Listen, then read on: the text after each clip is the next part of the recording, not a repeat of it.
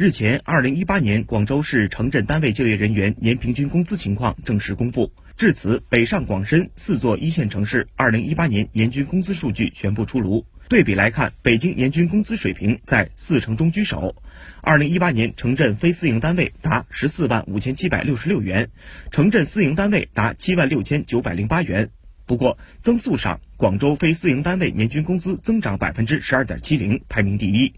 私营单位工资则是上海以百分之九点六零的增速排名第一。同时，二零一八年广州、深圳两市非私营单位平均工资都以较高速度冲进十万元俱乐部，真正与京沪构成一个梯队。